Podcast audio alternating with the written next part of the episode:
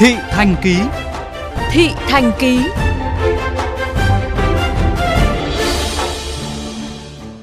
Những ngày gần đây, kênh VOV Giao thông liên tục nhận được phản ánh về tình trạng tập kết rác thải trên đường khiến người tham giao thông khổ sở bởi rác thải bốc mùi hôi thối và gây khó khăn cho việc di chuyển. Vì sao tình trạng rác thải bùa vây đường phố ngày càng phức tạp và ai sẽ chịu trách nhiệm cho vấn đề này? Phản ánh của phóng viên Nguyễn Yên. Trên nhiều tuyến đường, tuyến phố của Hà Nội hiện tồn tại rất nhiều điểm tập kết của những chiếc xe thu gom rác. Điều đáng nói là rác thải chất thành đống cao ngất ngưởng, không được che đậy, nên người đi đường không những phải chịu cảnh ùn tắc do các xe gom rác gây ra, mà còn phải hứng luôn mùi hôi nồng nặc của những đống rác trên đường.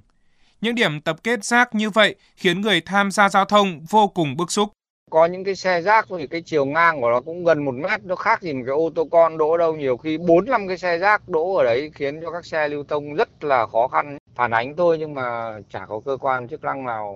thu dọn hoặc thay đổi cái điểm đó.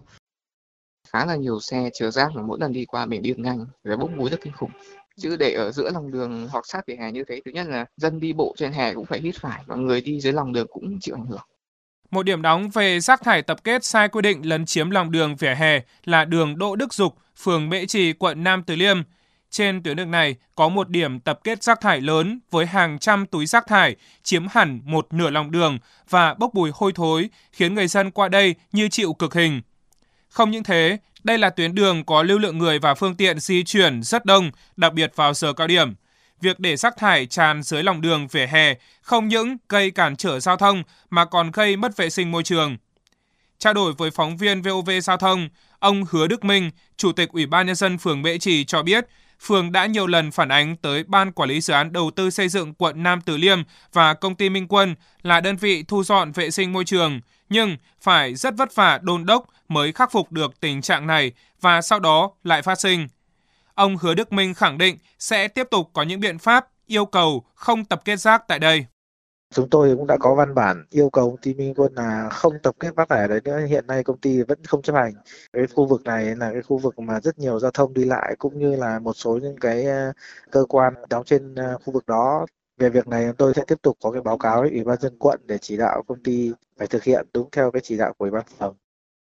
Theo luật sư Nguyễn Danh Huế, đoàn luật sư thành phố Hà Nội, sở dĩ có việc tình trạng công ty vệ sinh môi trường chây ì, chậm khắc phục việc tập kết rác dưới lòng đường là do việc kiểm soát đối với lĩnh vực này còn những hạn chế.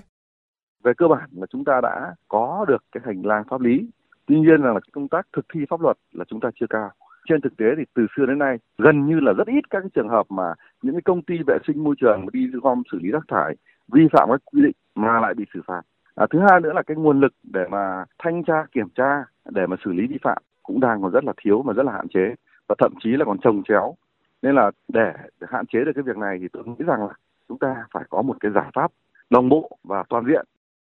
Để đảm bảo trật tự an toàn giao thông, mỹ quan đô thị của các tuyến đường ở thủ đô, người dân mong mỏi lực lượng chức năng địa phương cùng đơn vị phụ trách thu gom rác, sớm có biện pháp xử lý dứt điểm tình trạng tập kết rác thải trên đường để người đi bộ và phương tiện lưu thông được thuận lợi.